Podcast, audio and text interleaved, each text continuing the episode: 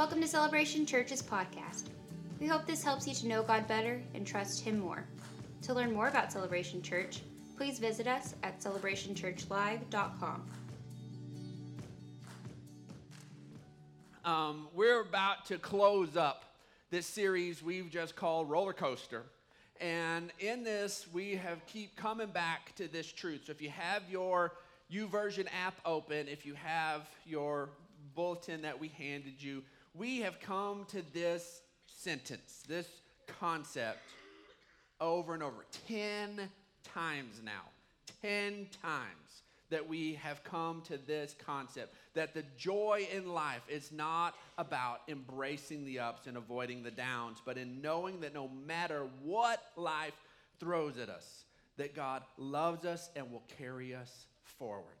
When we have that baseline, that God loves us and He will make a way even when there doesn't appear to be a way, then you know what? Then all of a sudden the highs in life don't define us and the lows in life don't discourage us and we keep moving forward and we keep growing and we're not we're not bounced around like waves in the ocean whichever way the wind blows and we can have this solid place of moving forward and really experience joy and as your pastor man that's what i want to see man life is full of tragedy and pain and full of beauty and wonder and in the middle of it, God wants to be there with us, hand in hand, through every piece of it. We've come to this passage of Scripture one more time, where there in Romans 15 13, it says, May the God of hope fill you with all joy and peace as you trust in Him. It's as you do it. It is this thing, and I hope that some of you have begun to do that. And sometimes it can feel a little freaky, sometimes it can feel a little unnerving to begin to go, okay, I'm going to begin to trust God. And then the joy and the peace come as you begin to see that He's with you and He's faithful. And it's so that we may overflow with hope by the power of the Holy Spirit. See, you're not supposed to be the only beneficiary of this joy and peace that he gives. It's supposed to overflow, it's supposed to begin to splash over.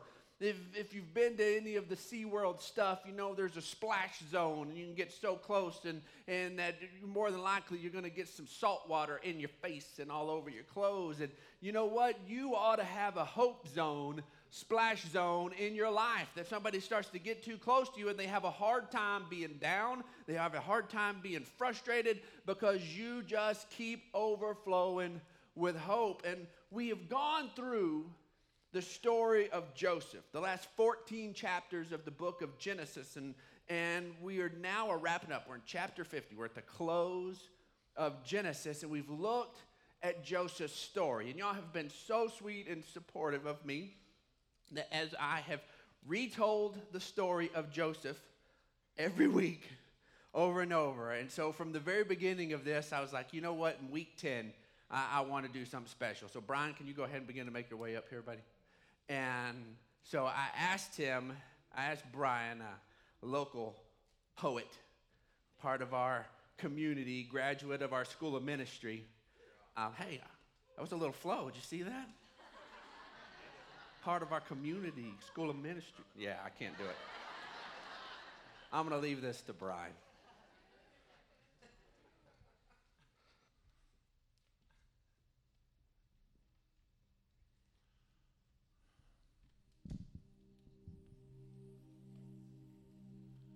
I align the kind of faith it takes to call the bluff and raise the stakes.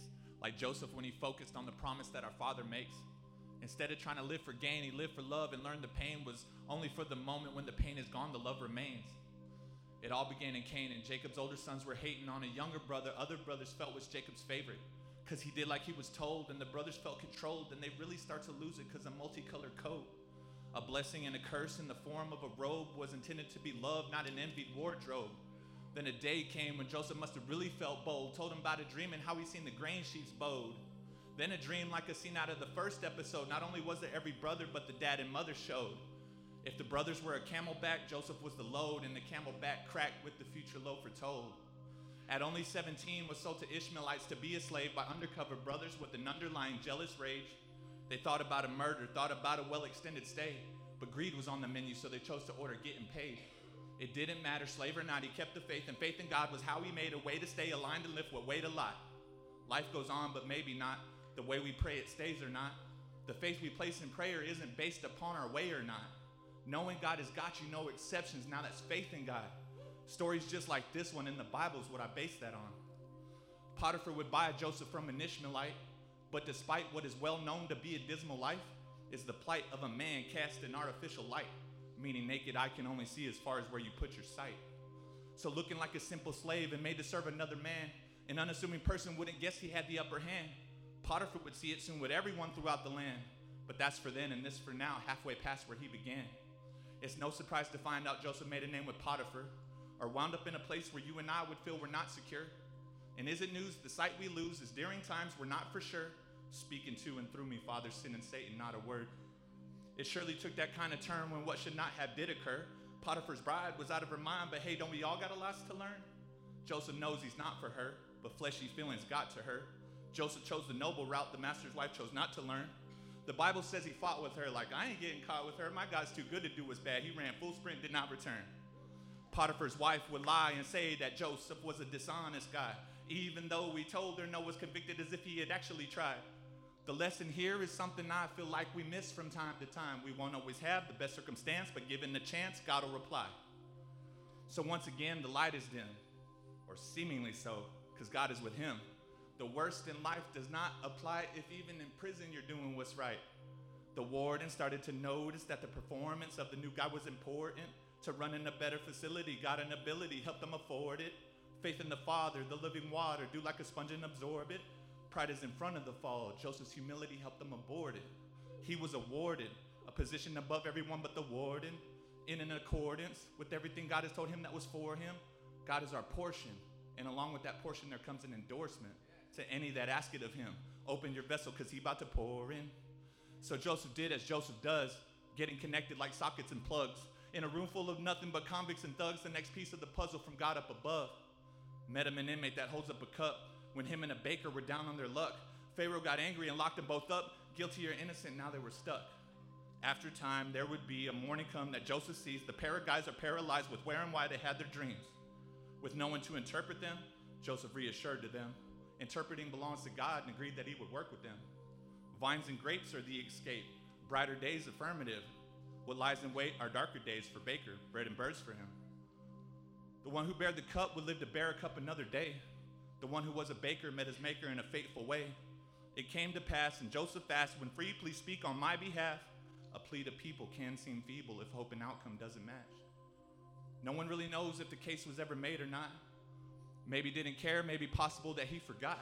Whatever did occur, we know that Joseph's cell did not unlock, but did it really matter if he mentioned Joseph then or not? For 730 days, Joseph remained locked away. Then Pharaoh had a dream, and the cupbearer, he jogged his brain. He said there was a time he was confined and had a vivid dream and told a guy to try to analyze the meaning of the scenes. He told the baker he would die, and die is what he did indeed, and told me I'd be free to bear the cup for you for when you drink. Pharaoh told him, Fetch the man you take and tell me what I've seen. Then there was Joseph for a close up date with destiny. Pharaoh told him, Joseph, I've been told of your interpreting. But Joseph told him, Without God, my words are not worth anything. But he will let me let you know what he needs you to know from me. So, what's your dream? Let's take a seat and let the Holy Spirit speak. After Pharaoh finished, Joseph told him, God has let you in on what you need to do before you notice all the mess you're in. The land will bear a lot, and then a famine gets the best of it, but he has overcome the world. He's got you on the rest of it. Take a portion of the blessing, store it up, and walk away. Continue doing this until the bulk of it is stocked away.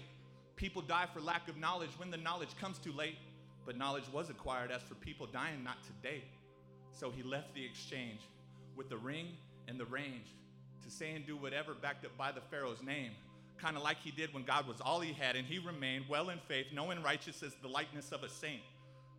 But the icing on the cake is that he would get to make what would take every single ounce of Joseph not to break amends and reuniting with his family in a place of prosperity and charity and godly love and grace.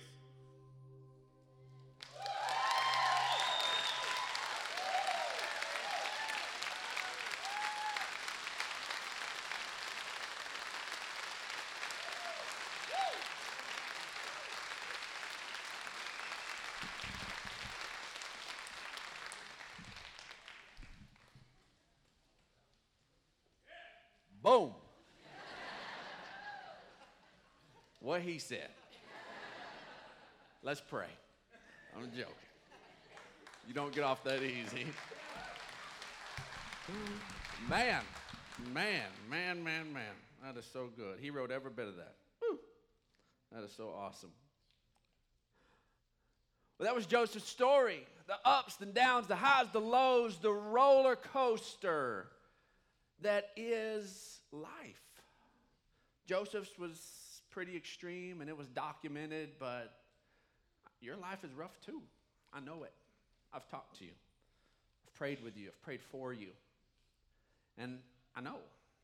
And just like God was faithful when it was all said and done to Joseph, God is going to be faithful to you. If you're in the middle of a low, hang on there. He is faithful. If you're sitting on top of the world, I tell you what, enjoy it, but He is faithful. And so I, I want us to understand this that joy and peace come as we trust God to be faithful to those who come behind us. See, we've titled this week on Seeing from the Top. And because anybody who's ever ridden a roller coaster, one of the cool things is you do the little click, click, click, click, click, and you're slowly, you usually begin at the highest point. And if uh, you're not completely freaked out, you look around and you see this amazing sight, and you can see two great things. You can see farther, you can see the entire surroundings, you can see all the inner workings. You get above all the fences and the hedges that the, the place doesn't want you to see, and you see the ugly places. You see the pretty places. You see far beyond where the park borders end, and you begin to see where real life takes place. But you also look back and you see all of those that are still in line, that are coming behind you. And part of what we need to embrace is that when seeing from the top, we got to recognize and see the big picture, the big vision, and also understand that there are people who are coming behind us. And that's just one of the coolest pieces of Joseph's story to me. Is that Joseph is there and he gets sold into slavery and his family comes in there. The whole family moves. The whole family moves to Egypt leave the place that they had been promised by God as land and move in there. Why? Because there was provision and there was care there. And they go into that place, and Joseph knows that God is going to be faithful well after Joseph is gone. Let's look at Genesis chapter 50 verse 24 and 25. This is very end of Exodus. It says, And then Joseph said to his brothers, I'm I'm about to die. But God will surely come to your aid and take you up out of this land to the land he promised on an oath to Abraham, Isaac, and Jacob, his dad, his granddad, and his great granddad. And Joseph made the Israelites swear an oath and said, God will surely come to your aid, and then you must carry my bones up from this place. God is going to take you out of this place someday, and don't leave my bones here. I want to be where my family is. I want to be in the place of promise, even if it's just my bones. Don't do that. And he puts this faithfulness of the promise of God, even yet unfulfilled and unfully seen. They're still in the place of Egypt but he puts it into the to his to those who come behind him that guess what you have an assignment be looking for the faithfulness and, and the deliverance of god and when it comes grab my bones and take them with you and whether or not they believed god or not his conviction and his assignment and his, his assignment to them put on them a place to begin to look for it. Put on them a place to begin to look for it. And this doesn't happen for 430 years. Way longer than the United States has been a country. Way longer than we can even wrap our normal minds around. 430 plus years. They stay in a place. in a place of, of Egypt where they had not been promised. See, we go back, and the first promise takes place in Genesis 15, and I didn't put this in your in your your bulletin, but there in Genesis 15, God promises Abram that He is going to carry him in to a place and going to give him this place of land, and, and He was going to carry him forward. And then in verse 13, he tells him and says, the, the Lord said to him, Know for certain that for 400 years your descendants will be strangers in a country not their own, and they'll be enslaved and mistreated. But, for, but that they were going to come out of it. So here in Genesis 15, Abraham is promised the promised land directly from God. This is why it's called the promised land, in case you're kind of new to this. You hear, oh, the promised land, the promised land. It's because it was land promised to Abraham. Then it was promised directly to Isaac. Abraham had told Isaac about the promise, but then God speaks directly, directly to Isaac in Genesis 26. And in Genesis 26, he goes, uh, he's there on his journey, and he tells him, "Don't go down to Egypt. Don't go down there. There was a famine during the time of Abraham, a big famine. There was a famine during the time of Isaac. And then obviously, we've been studying the famine during the time of Jacob. All three of them dealt with lack. And Isaac is told specifically don't go down to Egypt, don't live in that land. And so, but he takes care of him, and he promises him that he's going to give his children this land, this promised land that we know of as the land of Israel. Then in Genesis 28, he promises it to Jacob as well. And Jacob is sitting there and he's on a journey and he he sits there and he goes to sleep and he grabs a rock as a pillow. You, you got to be tired to get a rock as a pillow.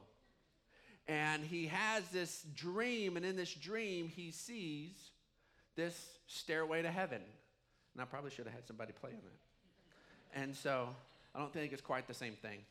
And, um, anyways, and so, and he sees this and he comes out of that dream and God confirms to him. God tells Abraham directly, Isaac directly, and Jacob directly. And this whole time it had been passed on and told to all the boys. I don't know about, about Joseph's brothers. I don't know if they took it as seriously as Joseph did, but we have seen how Joseph's belief in God, his, his deep belief that God was with him and was going to take care of him, man, was handed down to him by his father, his grandfather, and his great grandfather. This was put deep down into his heart. In fact, let's go ahead and look at Genesis 46 verses 1 through 4, it says So Israel set out with all that was his, and when he reached Beersheba, he offered sacrifices to God of his father Isaac. And this is this is the a tip of the promised land. He's about to leave out of the land that was promised.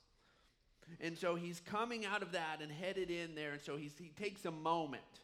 It's like it's like you know traveling out of Texas, and you know you get right to the border, and you're like, all right, God, take care of us as we leave this land and go into foreign places. and so, and you, you just take your little, your little pause. Nat prays it every week as he goes into New Mexico. And so, Lord, help me as I go into foreign plans. And so, he's there and says, And God spoke to Israel in a vision at night and said, Jacob, Jacob, here I am. He replied, I am God, the God of your father. He said, Do not be afraid to go down to Egypt, for I will make you into a great nation there. I will go down to Egypt with you, and I will surely bring you back again, and Joseph's own hand will close your eyes. And then we get through the rest of Genesis. We fast forward the 430 something years into Exodus, the next book of the Bible, as they wander around. They come out of Egypt and all the miracles that you know of, of the parting of the Red Sea and the plagues and all the stuff. And they, they come out, an entire nation. They go in as 70 people and they come out 430 years later as millions of people, all looking for the, for the promise of God. And they come out and then they wander in the, the wilderness for a period of time. And then Moses dies, and, and a guy named Joshua takes over the lead and he carries them into the promised land. And in the very last chapter of the book of Joshua, they've gone in, they've taken most of the promised land. There's some places of peace. Then in, in verse 32, it says, And Joseph's bones, which the Israelites had brought up from Egypt, were buried at Shechem in the tract of land that Jacob, his father, had bought for a hundred pieces of silver from the sons of Hamor, the father of Shechem. And this became the inheritance of Joseph's descendants. So here, his conviction, they followed his orders all those centuries later. And they got his bones and they had carried them as they wandered into Egypt. Every place that they went, they carried them. And they finally, when they entered in, in the fulfillment of the promise of God, what took place, his bones were finally put in a place of rest. But his faith and, and what he had required and asked of the generations behind him kept it all tied together. The promise made to Abraham, Isaac, and Jacob, Joseph grabbed a hold of that promise and he reached forward to the generation that was going to see the promise and he grabbed a hold of both of those and said, God is going to be faithful and it's going to happen for you, and I want you to take these bones with you. And his faith bridged those two things. And whether or not they had faith in all the time and the slavery and all that they saw and the, the desperation they saw in Egypt, Joseph's faith was at work and it was passed down and told from generation to generation to generation. One day, God is going to get us out of here. And remember, take Joseph's bones with you. See, our lives should be lived to impact the generations. Guess what? The stories you're going to tell your children and grandchildren, they're the roller coaster stories. Those are the ones you're going to talk about. You're not going to tell them about how awesome your toast came out yesterday. It was perfect. It was just not too light, not too dark. The butter melted perfectly. It was a great day for toast. You're not going to talk about that stuff. You're not going to tell them about your favorite show on Netflix 20 years from now. You're not. You're not going to talk about a bunch of these different things. You're going to talk about the places, the highs of life and the lows of life, and the faithfulness of God through every one of those things. Anytime somebody asks to tell to, for me to tell our story, the Clark story, that the highs and the lows, the roller coaster is what gets talked about. Man, I'm telling you, you are learning how to trust God and to see His faithfulness in the middle of it. And if you'll embrace those wins and lock them away and be willing to share those with the next generation, man, I'm telling you, that's how this gets passed forward. We're here in the middle of a continent, nowhere close to an ocean, on the other side of the planet from where Jesus lived and died, from where he came in as a king all those years ago, thousands of years ago, and we're thousands of miles away, and we are celebrating it and living in the freedom of Christ. Why? Because every generation before us embraced the assignment of Joseph to grab a hold of the promise and a hold of the generations that come behind and to bridge the two together and say, I'm going to make sure I stay a link in the middle of all of this. Psalm 22, verses 30 and 31 says, Posterity will serve him. Future generations will be told about the Lord. They will proclaim his righteousness, declaring to a people yet unborn that he has done it.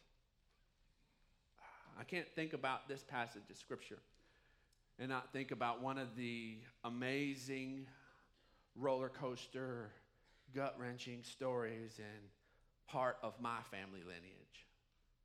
And that my great great grandfather living in the uh, Lamesa area of of a Texas and farming community. Um, had was married, young man in his in his 30s. Of course, we didn't have the technology, we didn't have the stuff then. Everything was done by hand. And man, you bring in a harvest and you stick it in your barn, and the last thing you that's your money. It's what you trade everything for. And the last thing in the world you need is pests to get at it. Is the rats to get at it. And so my great great grandfather was trying to be a diligent man and take care of business, and, and we didn't have the, all of the, the, the warning labels that we have now and the training that we have now, and praise God, we do now, even though sometimes it feels like it's overdone, but he takes the rat poison and, and he goes into the barn and climbs up under the, the, the floorboards of the barn and he crawls up in there and he opens the, the can of rat poison. And at that time, there happens to be a good old West Texas gust of wind come through and shoot right through under the barn and blew all that stuff up in his face.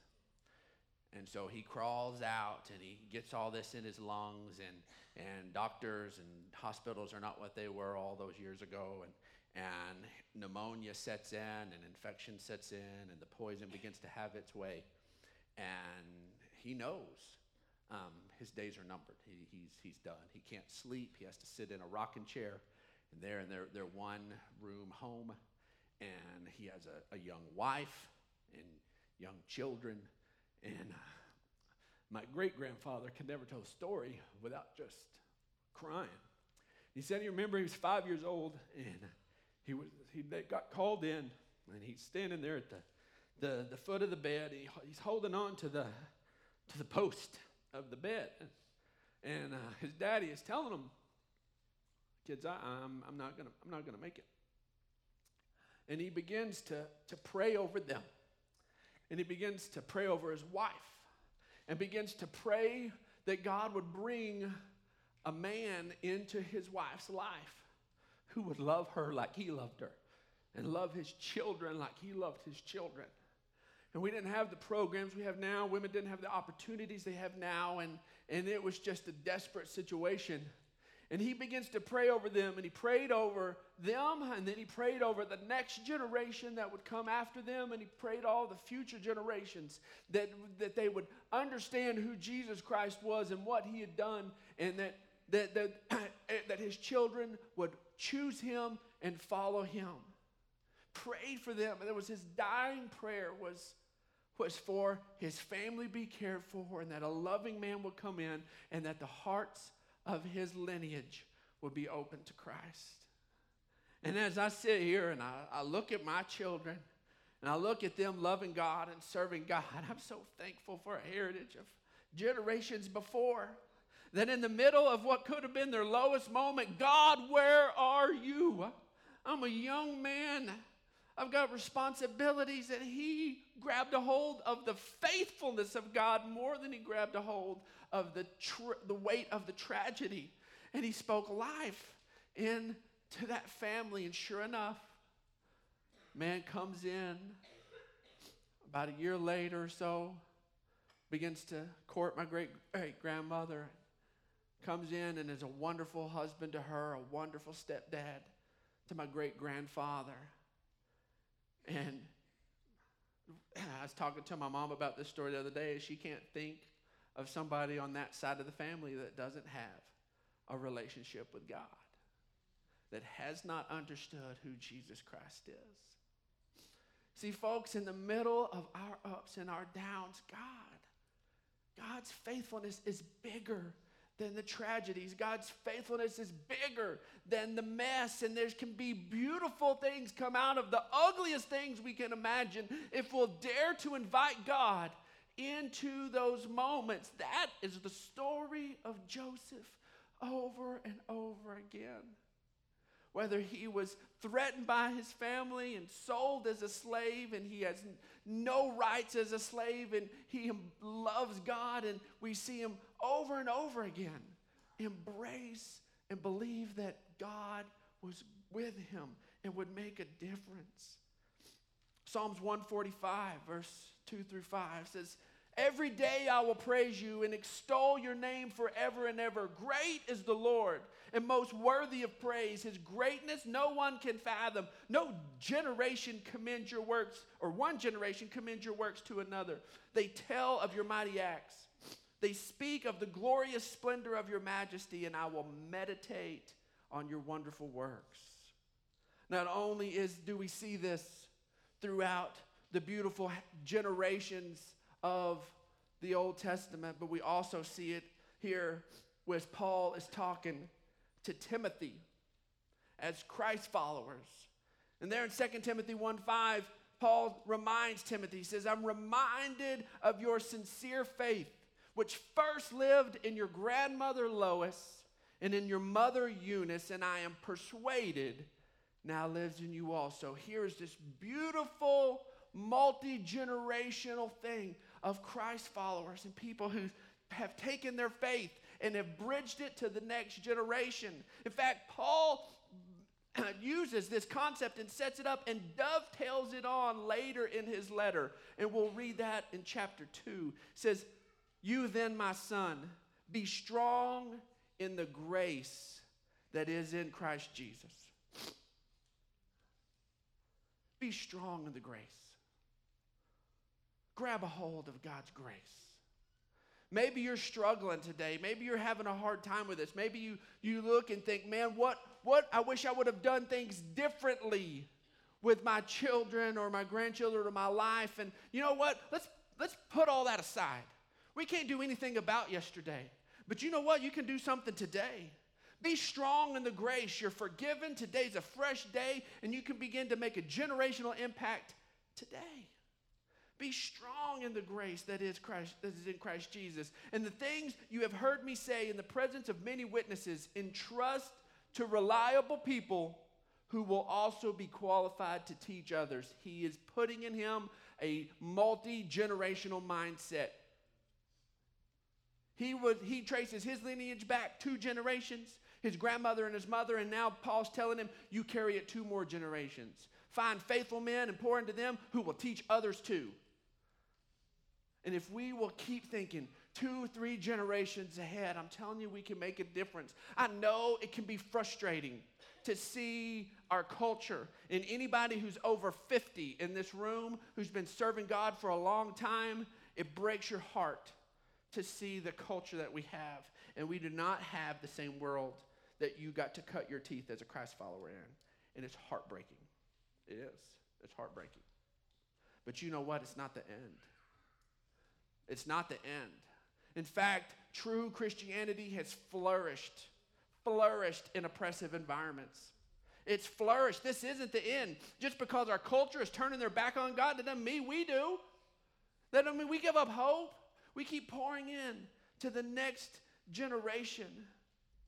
I love Revelation 12. It says, Then I heard a voice in heaven say, now have come the salvation and the power and the kingdom of our God and the authority of his Messiah, the authority of Jesus. For the accuser of our brothers and sisters who accuses them before our God day and night has been hurled down. Satan literally means accuser.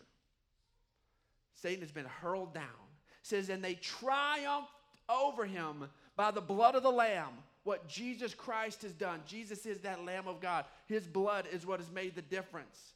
And by the word of their testimony, by sharing what God has done in their lives. And they did not love their lives so much as to shrink from death. I tell you what, I've had a lot of ancestors who've been on this planet. You have too. But there's not very many stories I know and tell. And the one of my great great grandfather who spoke life over me and looked down the generations and thought of me and prayed for me. I think about him and I pray for him and I'm thankful for what God has done. See Hebrews 10:23. Let us hold unswervingly to the hope that we profess, for he who promised is faithful. Our bottom line today is your faith can impact future generations. this isn't just about you today. Your ups and downs, you learning how to ride the roller coaster will change your legacy. It will change it. To trust God in the middle of it, it will change your legacy. It'll change everything that comes behind. And we want to, we want to say, God, start here. God, carry on from here. I don't want to be a dead end on any front. You've been faithful, and I choose to be a part of that continued flow of grace. See, joy in life is found in trusting God through the twists and the turns. God is good, and He loves you. And right now, I want to just pray over you.